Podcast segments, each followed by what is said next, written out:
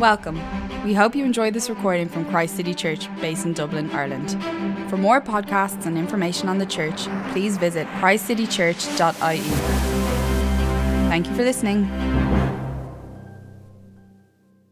We're going to be reading from Hebrews 13, verses 1 to 13. So, yeah, do definitely, definitely get your Bibles out if you have them handy um, so that you can follow along with me.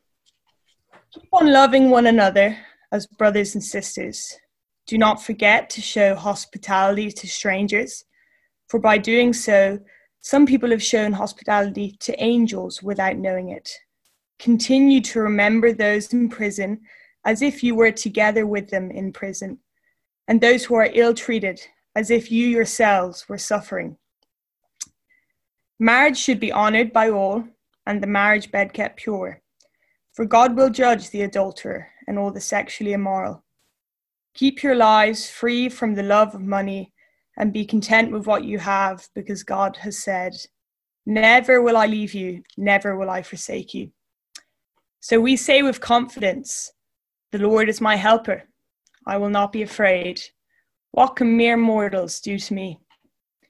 Remember your leaders who spoke the word of God to you. Consider the outcome of their way of life and imitate their faith. Jesus Christ is the same yesterday and today and forever. Do not be carried away by all kinds of strange teachings. It is good for our hearts to be strengthened by grace, not by eating ceremonial foods, which is of no benefit to those who do so. We have an altar from which those who minister at the tabernacle have no right to eat. The high priest carries the blood of animals into the most holy place as a sin offering, but the bodies are burned outside the camp. And so Jesus also suffered outside the city gate to make the people holy through his own blood. Let us then go to him outside the camp, bearing this disgrace he bore. Amen. Thanks, Magdalena. That's class. Uh, hey guys, um, I'm Mafi. I'm on the staff team here at Christ City Church. It's good to see everybody today. Um, so if you're comfortable, that's good, and if you're not comfortable, you might want to get comfortable. Um, gr- growing up, I, I, don't know if you've ever found a letter on your table. Growing up, um, say I, I spent literally 28 years living with my mother. Most of it was incredible, but I found so many letters on my table growing up uh, some of them, it was uh, just a simple thing such as, um, um, Matthew, I, um, I'm going down to the shops. I, I, I, love you a lot. Please do the hoovering. Uh, other other ones were like, um, we, we need a chat later on, or can you do this? And then some other ones, it was in the morning time where she would have left for work early, and then I would have got up slightly later, and there would have been A, B, C, D, and E. And that's only for me. And then my father's letter would have been here with A, B, C, D, E, F, G. Anyway, I wonder if you've ever had a letter like that before with a, a, list of things on it. I want to show you quickly two little letters in the next two slides. So let's see the first one here. Husband, welcome home. I'm hiding in the house with a Nerf gun. Here is the other one. The loser cooks dinner tonight. May the odds ever be in your favour. That's hilarious. I can tell you this, I've never received one of them letters before. But uh, you never you never know what will happen. Let's see the next one. Next one's great. Nasty looking spider in the closet this morning. Couldn't get it. Shake out all your clothes before you put them on. That's incredible. I reckon my marriage would break down uh, should I get a letter like that. So, Steve, I might need some pastoral support from you. Guys, here's a couple of fun letters. And in one sense, there's some similarities with today's message. Uh, this is a this is a letter that you've you've written with a few really important PSs on it. And so the, the book of Hebrews is, is really just one long letter. And we've went through chapters 1 to 12 uh, in this series already. Now we're at chapter 13. So we're going to explore the first half of chapter 13 today, which is full of these PS moments and these are some things that are super important, but the author only gives them a sentence or a simple line. But he shows that they're really important, but they're also the outworkings of Hebrews chapters 1 to 12. So let, let, us recap. So, chapter 12 is the climax, the crescendo, the theological heavy. Uh, so, Steve labored on this over the last two weeks in God's discipline and the inheritance of a, a better, unshakable kingdom. So, guys, the temptation is for these last two weeks just to go away downhill. In a sense, it doesn't really matter. It's like the closing scene of a film where all is well and we leave with the warm and fuzzies. Church, this is anything but that. Here's a group of believers who are grappling with the temptation to turn back. All the way through the letter, the writer urges them to persevere, to press on. If you look at the next slide, you'll see in Hebrews 10 21 to 23, it says these incredible words. And since we have a great priest over the house of God, let us draw near to God with a sincere heart and with the full assurance that faith brings, having our hearts sprinkled to cleanse us from a guilty conscience and having our bodies washed with pure water, let us hold unswervingly to the hope we profess, for he who promised is faithful. Guys, these words sum up the thrust of the message. They have every reason to persevere. They have Jesus as a great high priest, and so going on in the faith is worthwhile for his sake. And so, nevertheless, a question or a couple of questions arise. Yes, believers are to persevere, that's great, but how is this to be done? What does it look like? I'm really struggling with giving God the reins. Uh, why do I have to surrender my will? Why do I have trouble surrendering my desires and surrendering the choices I make to the Lordship of Jesus? Church, chapter 13 is full of small resolutions about your life, maintaining a walk with Jesus, and generally really palatable, down to earth advice. The everyday life, this is what Hebrews is all about or Hebrews 13 is all about. So, persevering in the things we do, chapters 1 to 6. So, this is kind of the first point persevering in the things we do and persevering in the way we think. These are our two main, two main thoughts. Uh, and persevering in the things we do. Hebrews 12, last week, ended with this incredible verse, Hebrews 12 28. It said, Therefore, since we are receiving a kingdom that cannot be shaken, let us be thankful and so worship God acceptably with reverence and awe, for our God is a consuming fire. Guys, in, in the original writing, there were no chapter breaks. So, chapter 13 flows out of that statement. And so, chapter 12 ends, let us be thankful and so worship God acceptably with reverence and awe. And then, chapter 13 is how we worship with reverence and awe. So, chapter 13 is how we worship with reverence and awe. And so, all of this today is supposed to be a response of worship.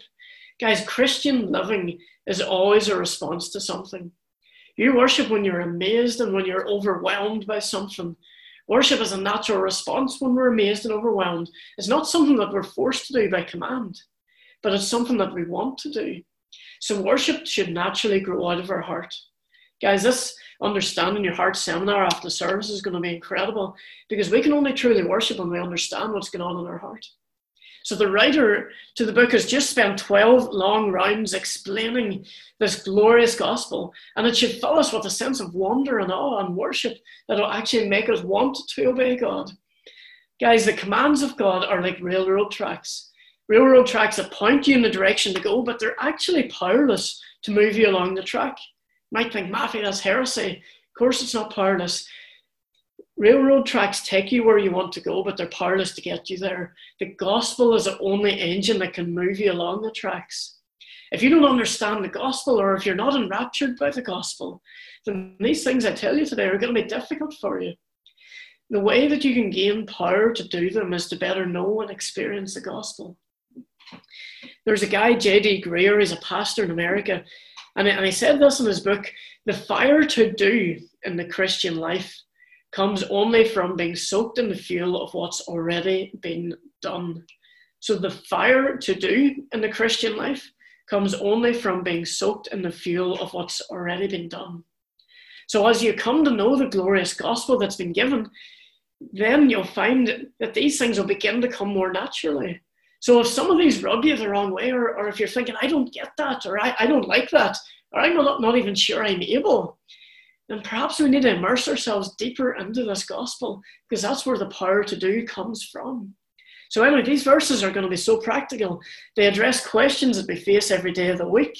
How do we react to people, uh, to different people in our lives, including our fellow, fellow believers, including uh, outsiders, strangers? How do we handle the gift of sexuality? What's your attitude to material wealth? These all appear random, but they're far from it. There's one strong connection that links these statements. The Hebrew believers had once been really strong in these areas of Christian conduct, but over time, then they began to grow weak. So let's kick off this first one. Let love continue. Starts off in chapters 1 and 2. Keep on loving one another as brothers and sisters. Do not forget to show hospitality to strangers. There's a real wordplay here in, in the Greek, and we'll miss this in English. It actually says, let Philadelphia continue, so let brotherly love continue. And do not neglect to philoxenia, show love to strangers. We're talking, guys, about a love that starts among the brotherhood that spills out onto the streets. You know, as Christians, we're not just called to love other people, we're actually called to love one another well and then love each other as ourselves. This love is meant to start within our, within our church, within our people group, within our fellow believers, and then spill over into the streets, into the communities. It's a love that starts in the church. It's like a cup that fills up and spills over.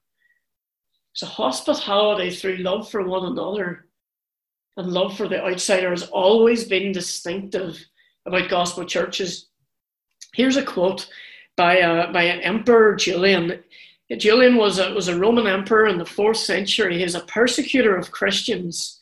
And, and, and he wrote a letter, it was a complaint letter to his friend Arsacius. And he said these words. I, I, I've kind of changed it a little bit to make it easier to read, but it says, Nothing has contributed to the progress of the superstition of those Christians like their charity to strangers. Those godless Galileans provide not only for their own poor, but for ours as well. It's incredible. They provide not only for their own poor, but ours as well. Guys, you show, you show me a place where the gospel is really at work, and I'll show you a place that's characterized by the gospel, where love for others and hospitality spells out from the church body to other aspects of society. As Christians, we should be known to be the most loving people on the planet. Why? Because we recognize that we are most loved by the one who matters. Let love continue. You're called to hospitality. Goes on in verse 2 Do not forget to show hospitality to strangers, for by doing so, some people have shown hospitality to angels without even knowing it. What? What a statement. What does this even mean? I want to give you two short stories in the Bible where this also happened. In Genesis 18, there's three complete strangers that show up to Abraham's door. Abraham's living in a tent, it's in the heat of the day, middle of the day very warm. They show up to Abraham's door. Abraham takes them in for dinner. He prepares, Sarah prepares everything. They give, they give these strangers dinner. And you know, afterwards it says that two of them turn out to be angels and one of them turns out to be Jesus, or it turns out to be God incarnate. That's a good move on Abraham's part. The second one is Luke 24. You've got the two disciples walking on the road to Emmaus. You know, it's an incredible story, it's a famous story they're, they're downcast and they come alongside this other person who's walking along with them. And and the guy is saying, Why the long face? Why are you so glum? What's going on? And they're saying, Have you not heard? Everyone in Jerusalem has heard. They've heard of Jesus, a, prophet who's been killed. And anyway, Jesus goes and, and explains the gospel and explains the scriptures from start to finish. But in doing that, these guys beforehand they say, Here, come have dinner with us, come and stay with us. Come and stay with us. Come and have dinner. You know, they, Jesus comes and have dinner with them, and, and you know, they, they break bread and they have communion afterwards. And, and after that, whenever they're having communion, their eyes are open and they realize it's Jesus. And they say this incredible line afterwards Did not our hearts burn within us? Did not our hearts burn within us? They had been with Jesus and they knew it not. They had been with Jesus, but they welcomed him into their home. Guys, the writer isn't trying to tell us that this happens all the time. He's not trying to tell us that the person on the street or the person we see in, uh, in Starbucks or in O'Connell Street, the person we meet is Jesus, but rather he's showing us you simply never know. William Lane, a Bible scholar, says that the author's main point here is to actually show that hospitality is actually a sacrament, and that by doing it to others, you're, you're doing it to Jesus. It's like Matthew 25. Do you remember these incredible words? It says, For I was hungry and you gave me something to eat. I was thirsty and you gave me something to drink. I was a stranger and you invited me in. I needed clothes and you clothed me. I was ill and you looked after me. I was in prison and you came and visited me. And Jesus is saying this. And, and the people who he's talking to, they're going to be surprised. And they're, they're going to be saying, well, well, Jesus, if you had shown up, then I would have remembered it. I would have remembered it. And Jesus goes on to say, guys, if you did it to the least of these, you did it to me. Church, showing hospitality is a direct way of responsive worship toward Jesus. Do your brothers and sisters in Christ no longer seem attractive to you? Do you want less and less to do with them? The danger is right now that you're thinking of people who are no longer being hospitable to you. People who you wish were more hospitable, but guys, I'm not addressing them. I'm addressing you and me. The challenge to be hospitable is not for somebody else, it's for each of us. Perhaps your lack of hospitality is understandable considering those around you.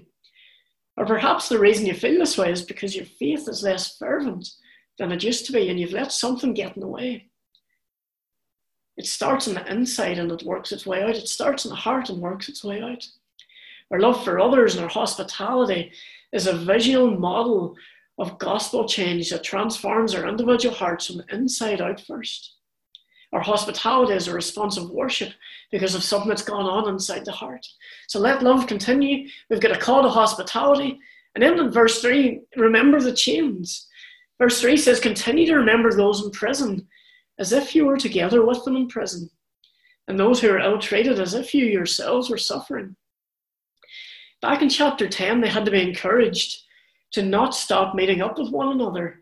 When they were new converts, they were courageously hospitable, and even the author himself knew their practical kindness while he languished in jail.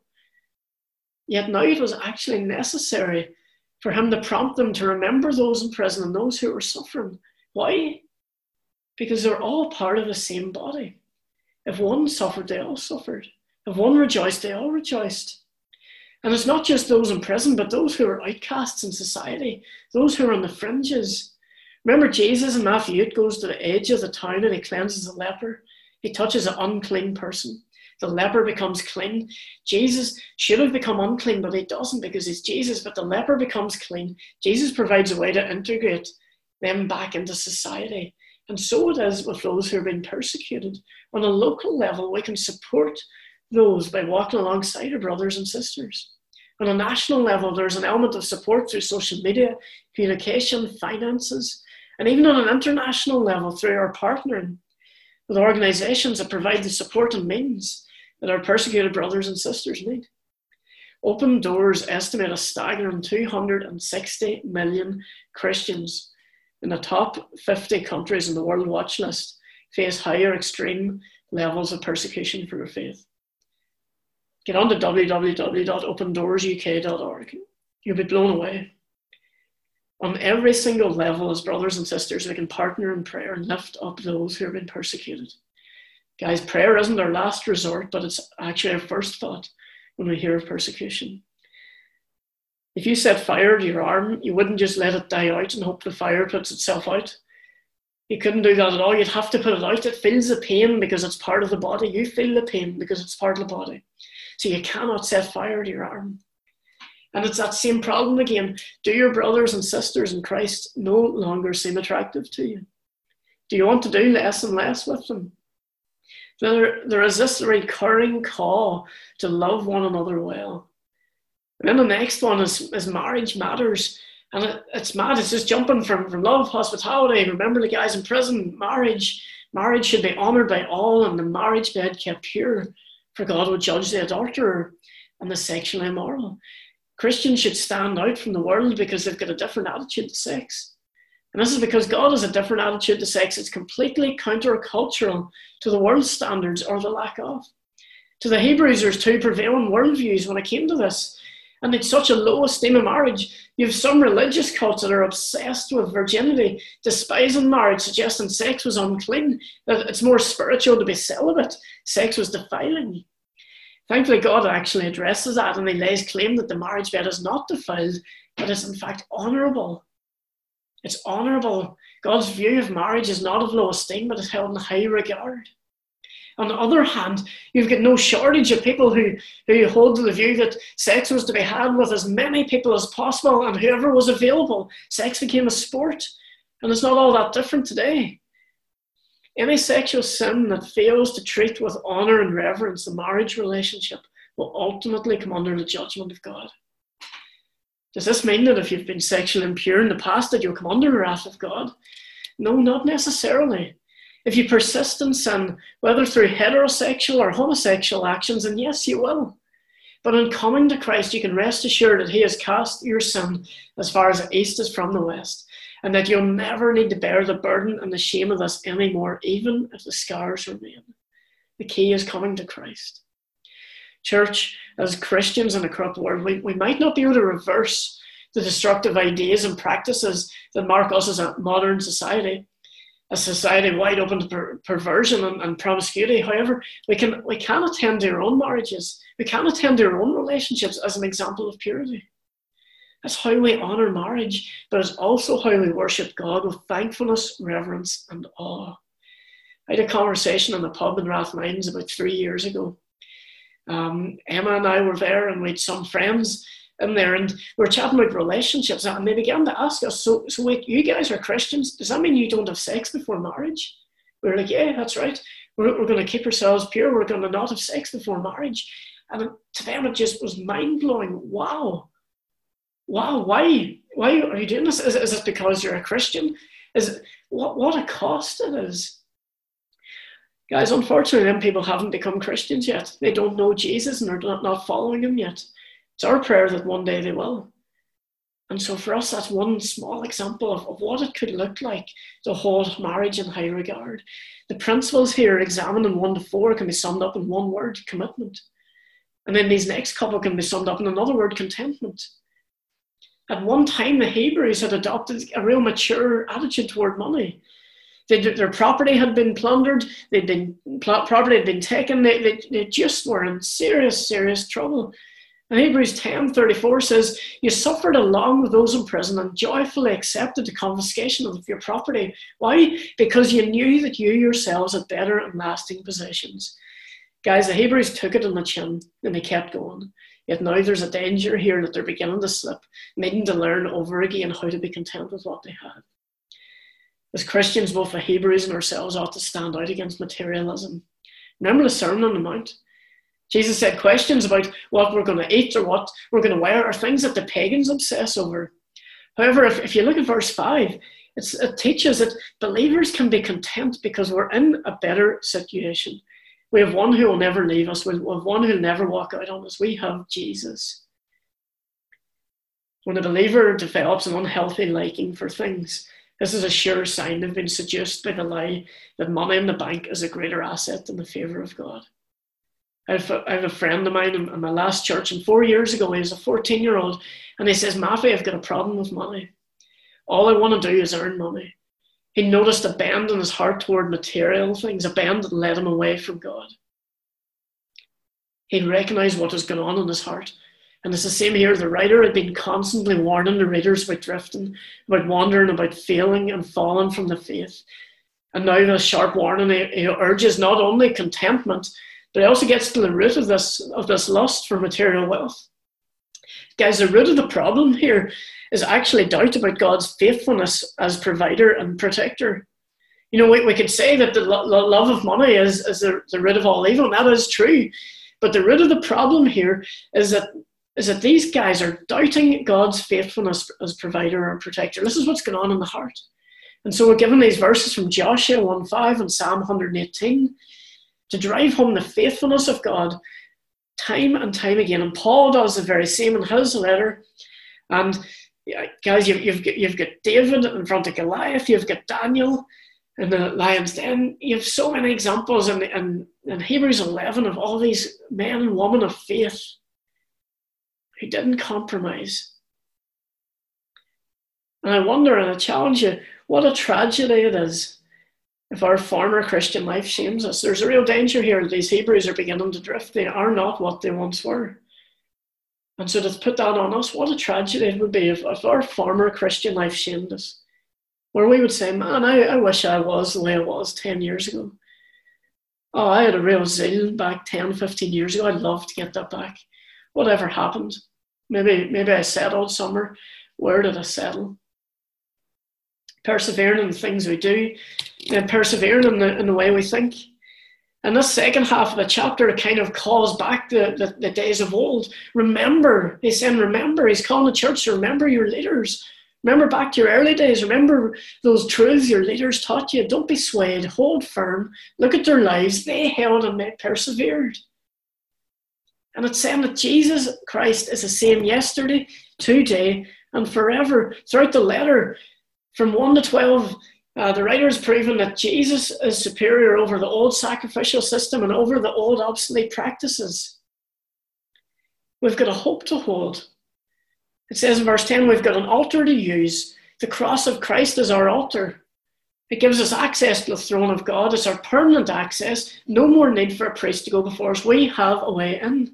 And then 11 to 13, it talks about Jesus' death outside the city. This represented the death outside the city represented the removal of sin. In the same way that the bodies of the animals in the Old Testament were burned outside the camp and the blood was brought inside the, the tabernacle, so Jesus suffered outside the city, symbolically showing that he could separate his people from their old sinful lives and set them apart as holy and fit for service. And it wasn't enough.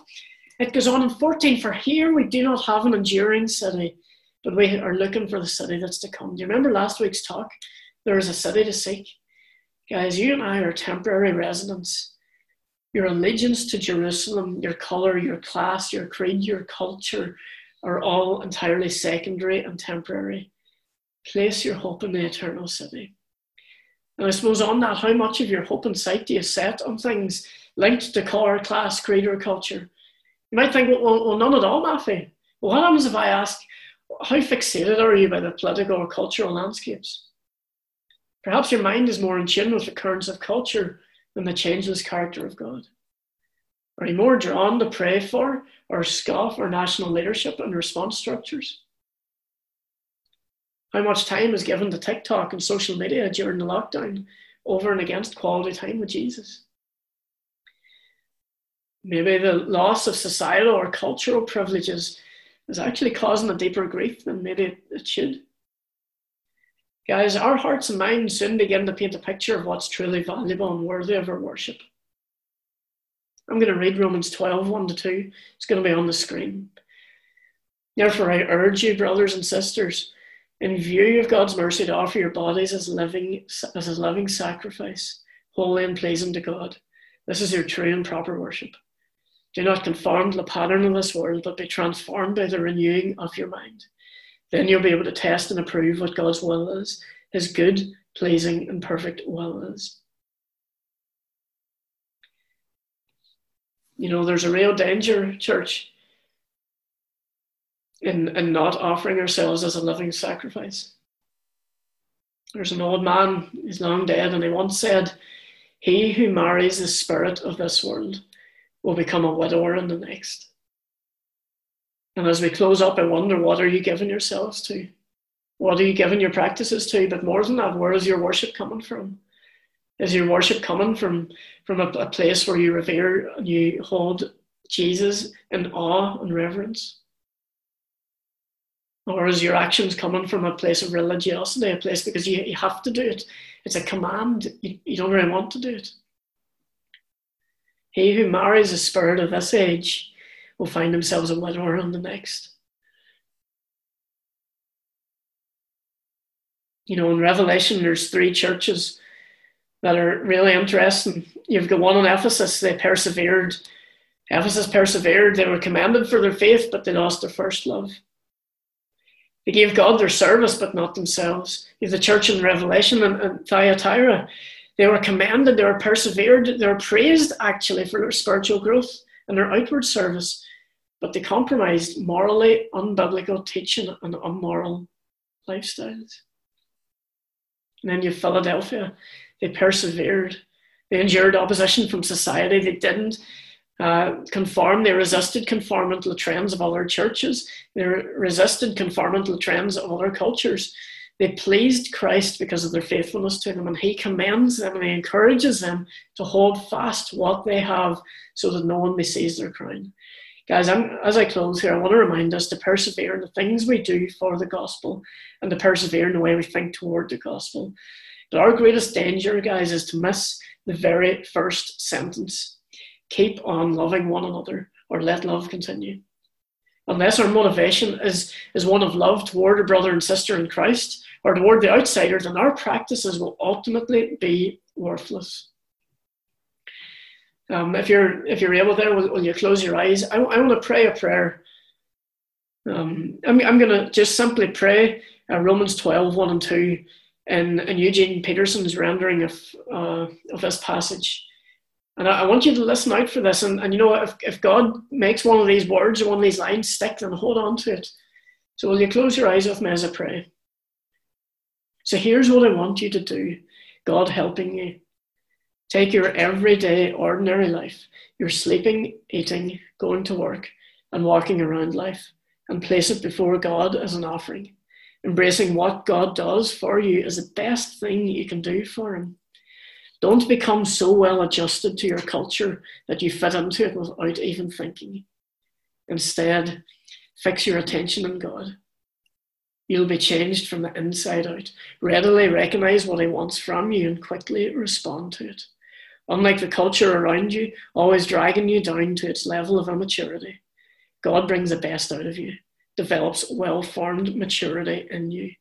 I'm speaking to you out of deep gratitude for all that God has given me, and especially as I have responsibilities in relation to you, living them as every one of you does in pure grace it is important that you not misinterpret yourselves as people who are bringing this goodness to God. No, God brings it all to you. The only accurate way to understand ourselves is by what God is and by what He does for us, not what we are and what we do for Him. Amen. Guys, from a place of worship, we find it possible to surrender to the Lordship of Jesus.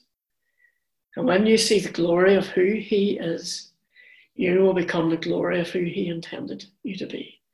I'm going to close in prayer now, and then we're going to sing our last song. Jesus, I thank you that you can address every struggle, that you can address every heartache, that you can uh, uh, address every um, every form of backsliding. You can address every um, everything that we wrestle with.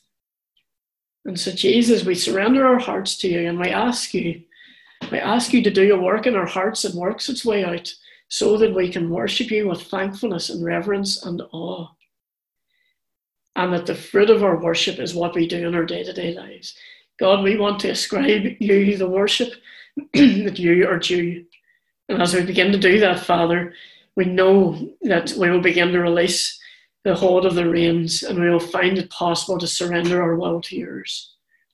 And so, Father, we, we, we pray those words that, that your Son did, yet not I what I will, but your will be done. In your name, Jesus. Amen.